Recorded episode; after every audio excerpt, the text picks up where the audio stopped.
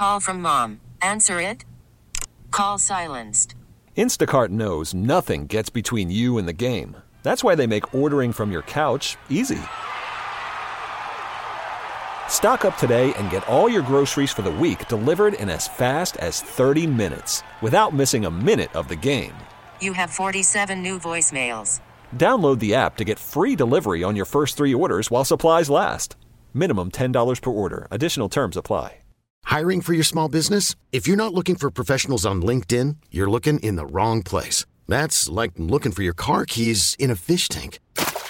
LinkedIn helps you hire professionals you can't find anywhere else, even those who aren't actively searching for a new job but might be open to the perfect role. In a given month, over 70% of LinkedIn users don't even visit other leading job sites. So start looking in the right place. With LinkedIn, you can hire professionals like a professional. Post your free job on linkedin.com slash recommend today. Welcome to the Del Walmsley Radio Show. Del challenges the status quo, questions everything, and empowers you to return to your core beliefs to make your life better. If you're ready to hear the truth and get your roadmap to the lifestyle you really want, the next hour will change your life. And now, your host, self made millionaire, national award winning investor of the year, CEO and founder of Lifestyles Unlimited, Del Walmsley. Welcome to the Del Walmsley Radio Show, where the hype ends and the help begins. I'm your host, Del Walmsley, and as always, we're working on your financial freedom. Today, my friends, um, I've actually thought out a topic, or really sort of a set of topics that I wanted to cover. And I've been thinking about it for a couple days. I just didn't know how to articulate it. So I gave it a name so I could try to think it through. And the name I gave it was Slow is Fast and Fast is Slow or more commonly known as how to start a new project. What do I mean by this? Well, I have three projects I want to talk about today. Um, one of them is a whole new set of tools that I bought, big machine tools, not just little tools, but big machine tools. I redid my whole shop at my house and redid it with over the top industrial type equipment. The second thing I did was I rebuilt a bridge in my backyard that I had been patching for the last 10 years. You know, board would rot out, I'd replace the board, another board rot out, I'd replace the board. The joists got rotted out, so I sistered them up, put wood on both sides and whatever. But I finally had to break down and get the whole bridge replaced. And I, first of all, looked for people to build it, and I could not find somebody to build it. And if somebody would build it, it was going to cost thousands and thousands of dollars to build for what really was going to take $100 worth of wood to build.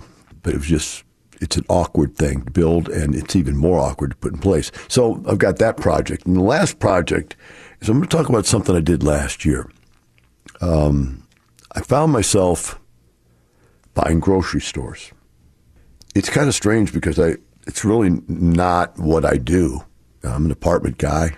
Started with single families, moved into apartments. But last year, when they started telling people that, hey, you don't have to pay your rent, and you know the liberal government that got voted in almost made like housing a right that we didn't have the right to charge them to live in our assets.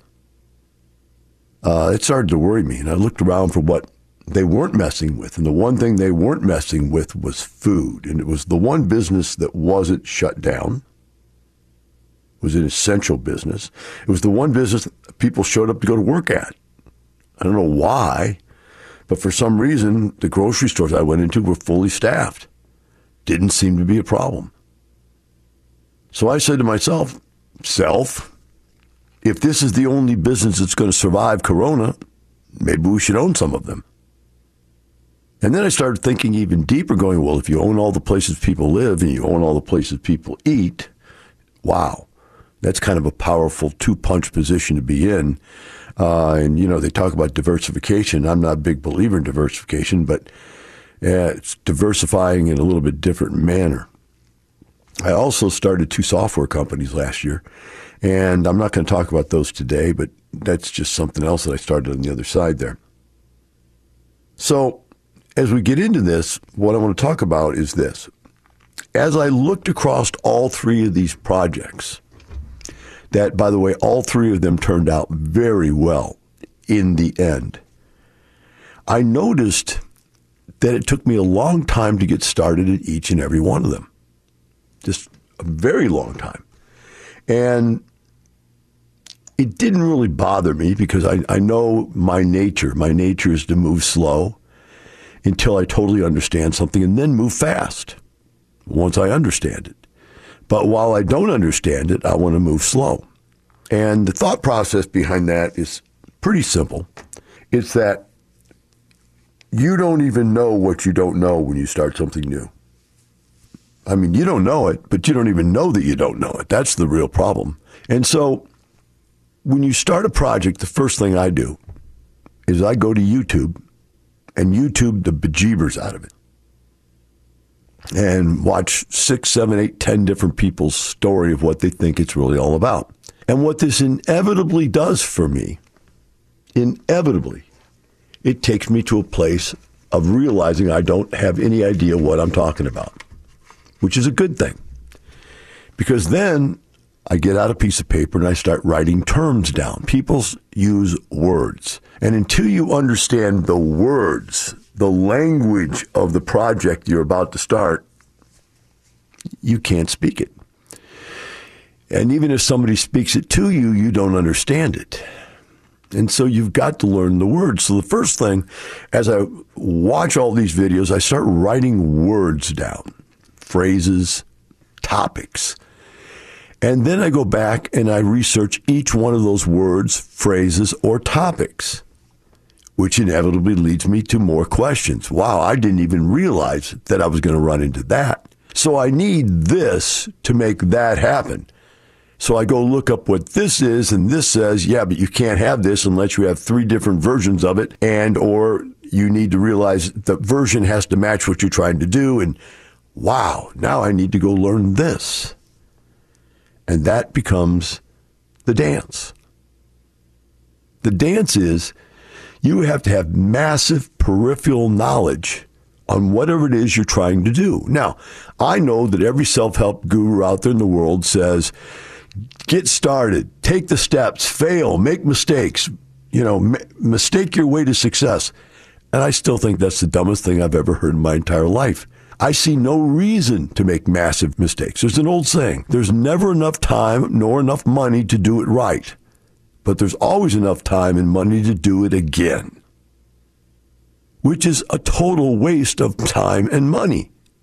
It just doesn't make sense to do it that way. Yet, all self help gurus, which tend to be type A personalities, say run, smash into the wall, fall down, break your arm, get back up, and go, oh, there's a door. Instead of looking for the door, right? It just, and then when you get to the door, they try to bust the door down instead of realizing there's a handle. And then they pull and pull and pull till they pull the handle off till they realize there's a lock. And what I'm saying is watch a YouTube video and find out there's a door. And that door, then watch a video on it and find out it has a doorknob. And then watch the video and find out that it has a lock. And then run through the wall the right way. That's the way I see it, guys. It's just different. But I think it's very, very important that you see it that way. Fast is slow and slow is fast because I've seen people crater.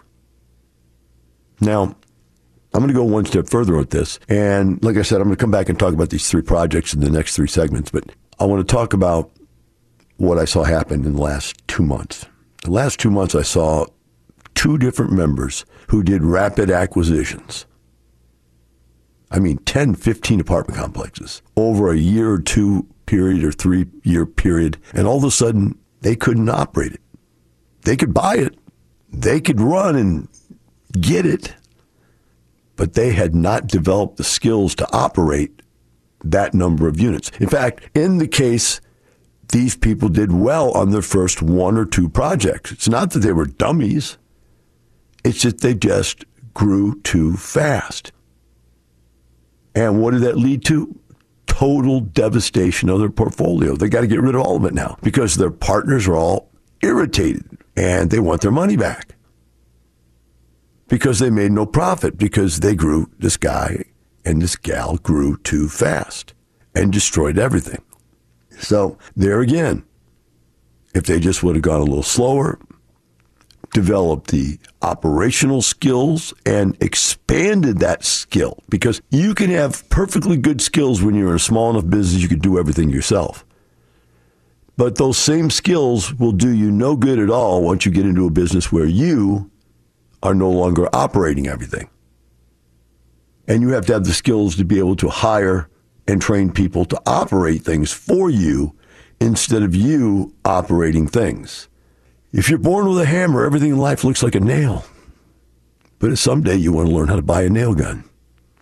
And you want to learn how to use it correctly and how to set its depth and its power and pick the right nails. But if all you know how to do is swing a hammer, you'll never learn those things. Let's take a short break. Let's think about these things. When we come back, I'm going to talk to you about my tool, bridge, and grocery store hobbies this last year. We'll be right back with the Del Walmsley Radio Show. Call from mom. Answer it. Call silenced. Instacart knows nothing gets between you and the game. That's why they make ordering from your couch easy. Stock up today and get all your groceries for the week delivered in as fast as 30 minutes without missing a minute of the game. You have 47 new voicemails. Download the app to get free delivery on your first three orders while supplies last. Minimum $10 per order. Additional terms apply. Hiring for your small business? If you're not looking for professionals on LinkedIn, you're looking in the wrong place. That's like looking for your car keys in a fish tank. LinkedIn helps you hire professionals you can't find anywhere else, even those who aren't actively searching for a new job but might be open to the perfect role. In a given month, over 70% of LinkedIn users don't even visit other leading job sites. So start looking in the right place. With LinkedIn, you can hire professionals like a professional. Post your free job on linkedin.com slash recommend today. Baseball is back, and so is MLB.tv. Watch every out-of-market regular season game on your favorite streaming devices. Anywhere, anytime, all season long. Follow the action live or on demand. Track four games at once with multi-view mode and catch up with in-game highlights. Plus, original programs, minor league broadcasts, and local pre- and post-game shows. Go to MLB.tv to start your free trial today. Blackout and other restrictions apply. Major League Baseball trademarks used with permission. Welcome back. Now, here's some more unconventional wisdom to set you free from the man on a mission to retire America, one person at a time. Del Walmsley. Welcome back to Del Walmsley Radio Show. Today we're doing the show called Slow is Fast, Fast is Slow, and How to Start a New Project. And I got three different projects I'd like to get in today. Don't know if I can get them all in because this is, again, a live show. I don't write this stuff down and then do it. I just do it. Um, but the first one we'll start with is my bridge. Had this bridge for about 10, 12 years now, and it's just completely rotted out. It's a big, giant, heavy bridge. And uh, I'd patch it and patch it and patch it and patch it. Finally, it had to go. And my first choice is I would have liked to have just picked up the the internet, picked up the book, or looked in the internet and found one I could buy. Um, but this bridge was too big. I mean, this was like way bigger than any like this in like a little you know garden bridge. This is a big bridge that goes across a big pond, right? And it has to be heavy duty enough for two or three people to stand on at the same time. And so I looked and looked and looked, and the stuff that I could find that was anywhere near what mine was had a couple of problems. Number one, it cost thousands and thousands and thousands of dollars, okay?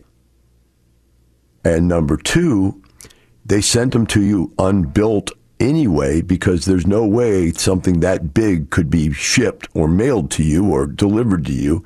And if they did, you couldn't get it into the backyard and across the pond anyway. So I decided I was going to have to build one. And I started thinking about, okay, well, how am I going to do this? And the first thing I had to figure out was how was I going to get the old bridge out of there? You know, you think, well, we can take piece by piece by piece, but eventually there's going to be some stuff that's got to come across that lake, you know, that pond. And so what I did was I went out and bought a 12 foot long four by six and threw it across. Got two guys to help me throw it across the pond next to the bridge. We picked the bridge up and set it on the four by six, and we then slid the bridge across the four by six to get it off the pond. And then I proceeded to take two or three days to take it apart, literally. three days to take it apart. That's how big it was. And I had to get all the wood off there and then demo the wood to get it down to where it fit in the trash can so the trash can would take it. So I did that.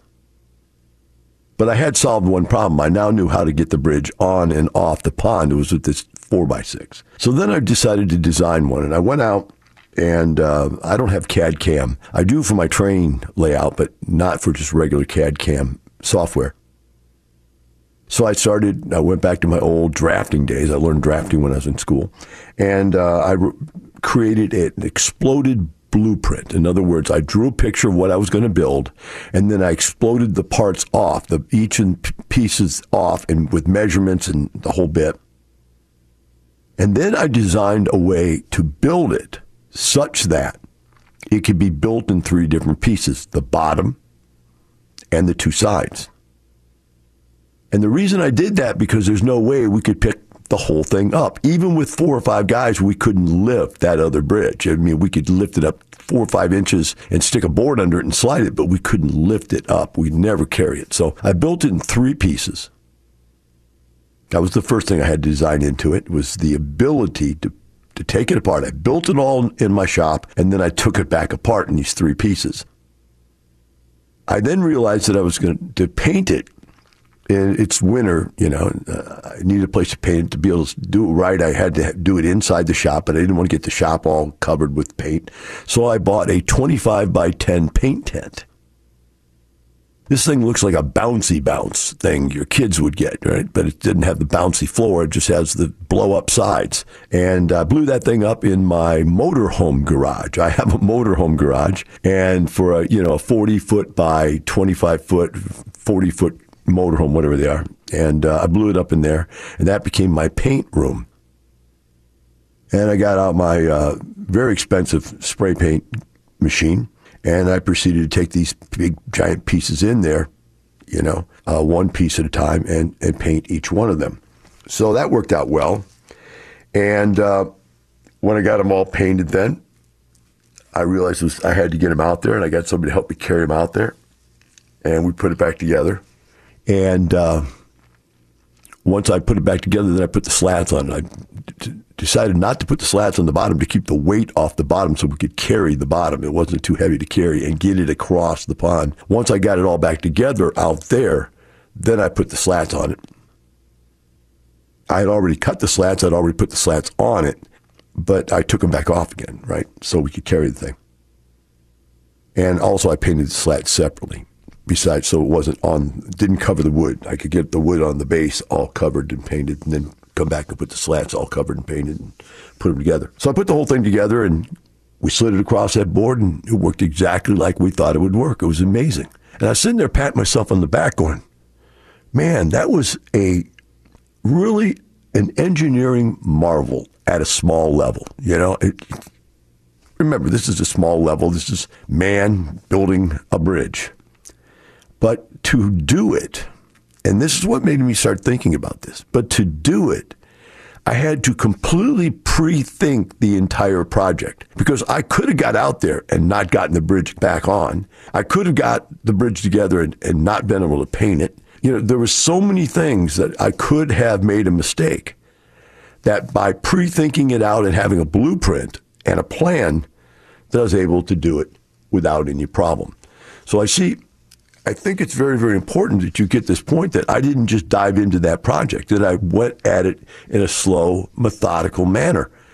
And although it was slow and methodical, it was consistent and it was fast. It was fast because there was no stopping and going back and recutting boards, no stopping and going back and, oh my God, that doesn't fit. I'd researched the kind of uh, connectors I wanted to use, and I bought the right kind and the right amount. And that took me, I mean, looking up on the internet just to figure out what connectors to use to bolt this thing together was an important point because of what I had to work with. So when I was done, man, I was happy.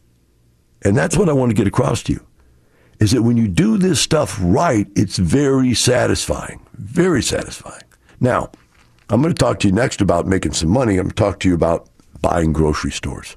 I came to this conclusion that, you know, I got to do something different because, first of all, they're not letting us collect rent on our tenants. That just irritated the bejeebers. Now, now we are. We're full, 100% collected. In fact, we didn't lose any money at all during the pandemic and the close down anything. Uh, even when we couldn't evict people, we only had two or three people that didn't pay us. But you know, I've got a little nicer place where nicer place attracts better people, and we screen people pretty strongly. So we didn't have any problems. You had one or two or three people that uh, had to have payment plans and stuff, but went, went right through that. But that wasn't really it. It was the fact that the government was starting to act like housing was going to be not a privilege to live in your place, but it was their right to live in your place without paying. And when the government started acting like housing was be a right and that everybody could get it for free, eh, it scared me. You know, not to the point that I figured I'd go broke or anything, but it scared me that, you know, maybe it's time to look for something else. And I looked around and I found there's only one thing that's not closing down. Everything else is closing down. This one business isn't closing down, and I was going to it almost daily, and that was a grocery store. Grocery stores were open, and people were at work. We'll take a short break, be right back, and talk about grocery stores. Welcome back. Now, here's some more unconventional wisdom to set you free from the man on a mission to retire America, one person at a time, Del Walmsley. Welcome back to Del Walmsley Radio Show. Today we're talking about slow is fast, fast is slow, and how to start a new project. We're on to the second project I want to talk about today, which is buying grocery stores. Now, as I said in the last segment, I just decided that, you know, grocery stores seemed to be the only thing that was open when everything else was closed down. And every day I'd go there and there was they were fully staffed and the people were there and it was amazing. I thought, man, what a great business. This one is not being affected by COVID at all. In fact, they almost sold out in many cases when, you know, all of a sudden any kind of disaster occurs. They sell everything on their shelves, man. It's just amazing. So I, I thought, let's take a look at this. So the first thing I did was, I, I again, we start at the beginning. You got to start with information because you don't have any idea what it is you're looking at, what it is and what you don't know, and what you don't know what you don't know. And so uh, I went and looked up ads um, in commercial real estate listings and the first thing I noticed was that there's probably only like three guys, maybe four, that sold 90% of all these grocery stores that were for sale all over the country. It's like they specialized in them or something, right? And I went to the first guy and started negotiating on a deal with him and, you know, trying to get the lay of the land and got him to spend a lot of time with me and tell me stuff. But I irritated the guy by not knowing what I was doing trying to parallel to what I already knew, which is the apartment business, and trying to act like I knew because I knew what I was doing in the apartment business. I couldn't get that far with the guy. And one day, uh, I made a mistake of calling the guy up because he wasn't taking my offer. They were they, they were declining my offer I was making on something, which is a lowball offer, by the way, which is again something that you just don't do in commercial real estate. You don't do it in residential real estate really anymore. But the lowball offer was something I thought because who's buying grocery stores in the middle of a pandemic? And I irritated the guy. So I only had two other guys I could work with at that point, and I do work with both of them now. But I called another one of them up, and I again said, "Look, I just irritated this guy, and I know you guys got to know each. Oh yeah, we all know each other. There's three guys that do this stuff." I said, "Man, I'm really sorry. I tried to tell the guy I'm sorry, but I can tell he's not going to work with me. Are you willing to work with me?" And the guy said, "Yeah." And so I just started again, but this time slower not trying to get it all beat out of him in one sitting. I worked with him, ask a few questions. I'd go research and come back and ask a few more questions. And I started watching some YouTube stuff, and then I started uh, reading some stuff on the internet and studying on the internet. And then I had the guy start sending me listings and so forth. And as he'd send me listings, I would ask questions about the listing and, and then ask him, how do you analyze these deals? And how do you value these deals, et cetera, et cetera, et cetera. And slowly but surely, he got me trained up. And um, I had a little bit of an understanding about what I was doing at that point. And the more I did it, the more I started putting parallels together in my mind about how it should work. And what I found was that because there wasn't as high a demand for grocery stores as there was for apartment complexes, what I found was I was able to go out and buy grocery stores for a much, much better price than I could buy apartment complexes for because there was no competition. So I started getting into it and I bought one. I put an offer on one, and renegotiated it, and then I had to go then get an attorney for this kind of work. I found that I was buying them in all different states. I own them in right now seven, eight different states, and I found I needed an attorney that could do commercial real estate in multiple states. So that was a whole new area that I'd never done before. I had to set up companies for each one of them that I bought. Ran into new laws. Interesting. Each state you go to has different real estate laws, different property tax laws, different insurance laws, and I had to learn those for each state that I was negotiating in. So there was a lot of a lot of learning going on, a lot of research, a lot of understanding that had to be had to be able to, to do these deals. But once I got my arms around the process and I I knew what I was up against and I knew what a fair price would be, I started attacking it. And it was funny at first, I was demanding that I was getting a, a certain rate of return. Very high rate of return. I'm not even going to say how high it is because I don't want to irritate you. But I would demand to get a certain high, high rate of return. And so a lot of the deals, the, the brokers just laughing at me. You can't get that rate of return. And yet I did. The other thing I did was I only bought brand new grocery stores. I, every one of them that I bought had a 15 year beginning lease from a name brand company a company been around for years and years and years and years, guaranteed by massive billion dollar corporations. And every one of them were brand new. My thought was if it's brand new, first of all, it's a triple net lease. That's another thing you got to learn, where the landlord doesn't do anything. You pay none of the maintenance, none of the insurance, and none of the taxes. You do nothing except collect rent. So the money just comes in the door. It's just the most amazing thing I've ever seen in my life. But as I learned to do this, I, I, I came across this concept of, well, how do you inspect a brand new building?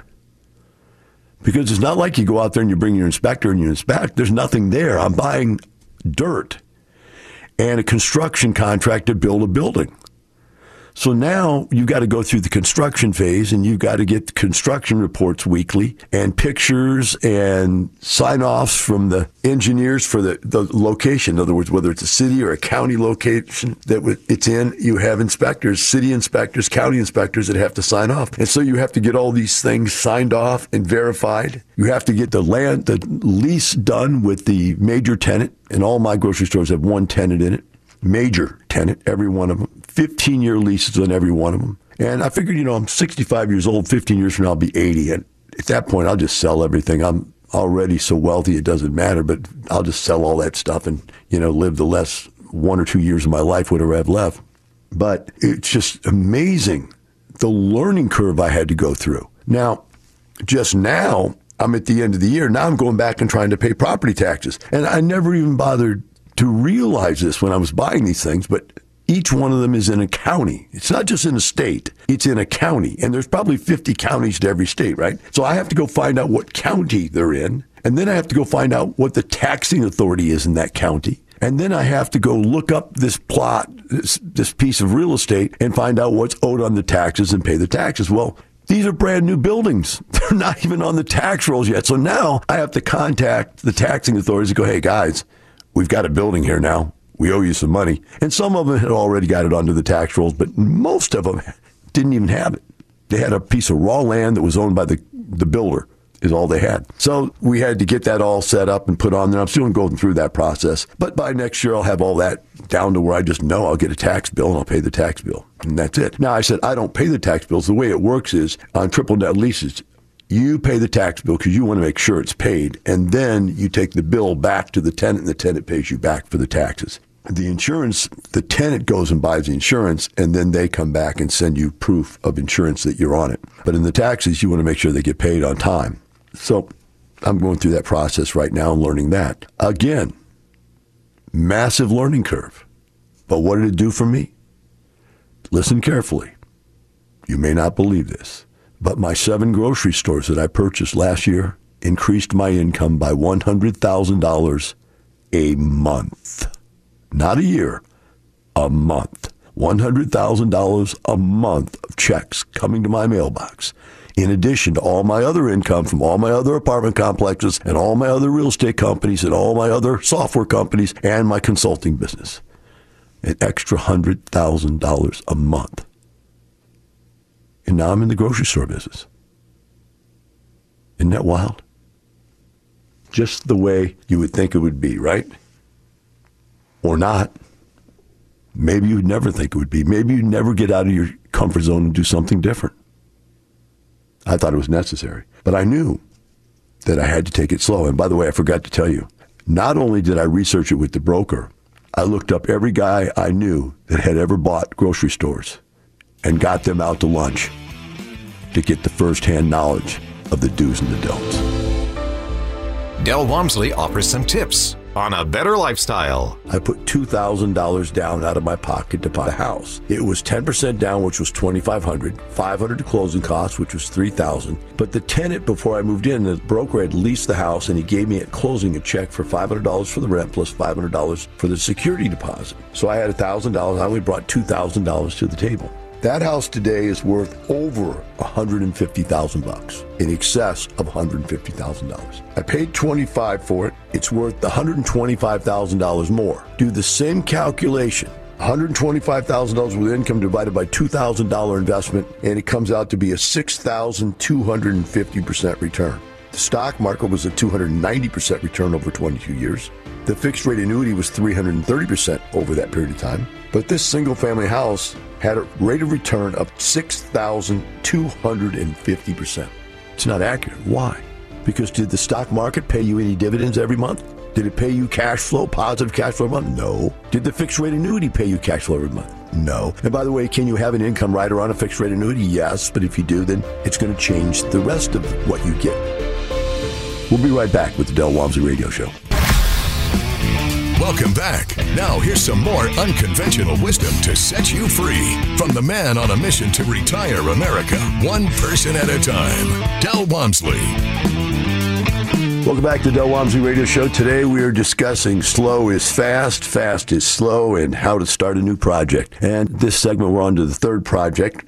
And that third project is re outfitting my entire shop with all new giant industrial tools.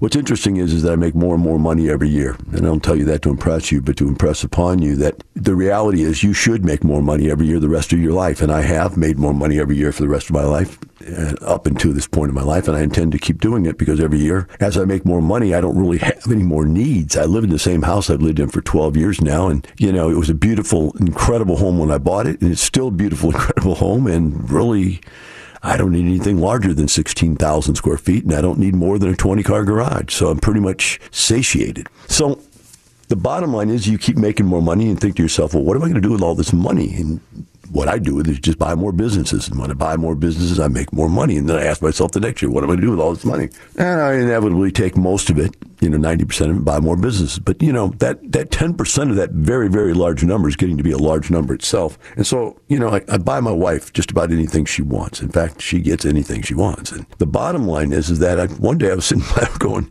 Del, you don't like clothes, you don't like jewelry, you don't like cars, you don't like boats, you don't like motorhomes. What do you want? What would you like to spend some money? And I realized, you know, I buy, I realized this. I, for my wife's birthday, I bought her two purses. These two purses, the price of them added together was enough money, I've realized this, to buy every piece of industrial tool that I wanted. I mean, to refit my entire shop. And my tools are between 10 and 20 years old, but tools never wear out. I mean, if you buy good quality tools, they never wear out. So I've got all these tools that are, that are good I'd say top of the line hobbyist tools. That's the way I'd categorize them. They're, if you go to a hobby shop for tools and woodworking and metalworking and stuff, I've got the best, the top of the line hobbyist tools. I said, but I realized I could replace all those hobbyist tools, every one of them, with industrial grade tools, going up from like one and a half horsepower motors up to five horsepower motors going from like you know a six inch joiner to a 12 inch joiner eight inch planer to a 20 inch planer you know that kind of stuff. Just massive step up in size and quality and power. I could do all that for the price of these two purses. Like oh my gosh. And that's when i decided you know what Del, just buy yourself something. So i decided i was going to refit my entire shop and i got everything brand new again. I mean unbelievable. But as i did it I had to do a lot of research. I, I didn't know what was the best tools to buy. So I went around to tool shops and spent hours talking to guys about tools and looked at stuff and researched on the internet. Again, we get, where do we start? We start with the internet researching. Where, where do we start? We start with talking to people. So you talk to people that are experts at what you're trying to start. You got to get around those kind of people because they will tell you the stuff you don't know you don't know. In other words, as you proceed, you are going to look for the information you know you need, but you don't know the information you don't know that you need. That's so hard to say, but so absolutely on point. And you've got to get out and meet people so they can tell you what you don't know and what, what should I be looking for? What are the important aspects of this? And then you can drop into the YouTube videos. And if you watch enough of them, you'll get a pretty good idea. But then again, you start with writing down terms and sizes and companies and the stuff you need to know.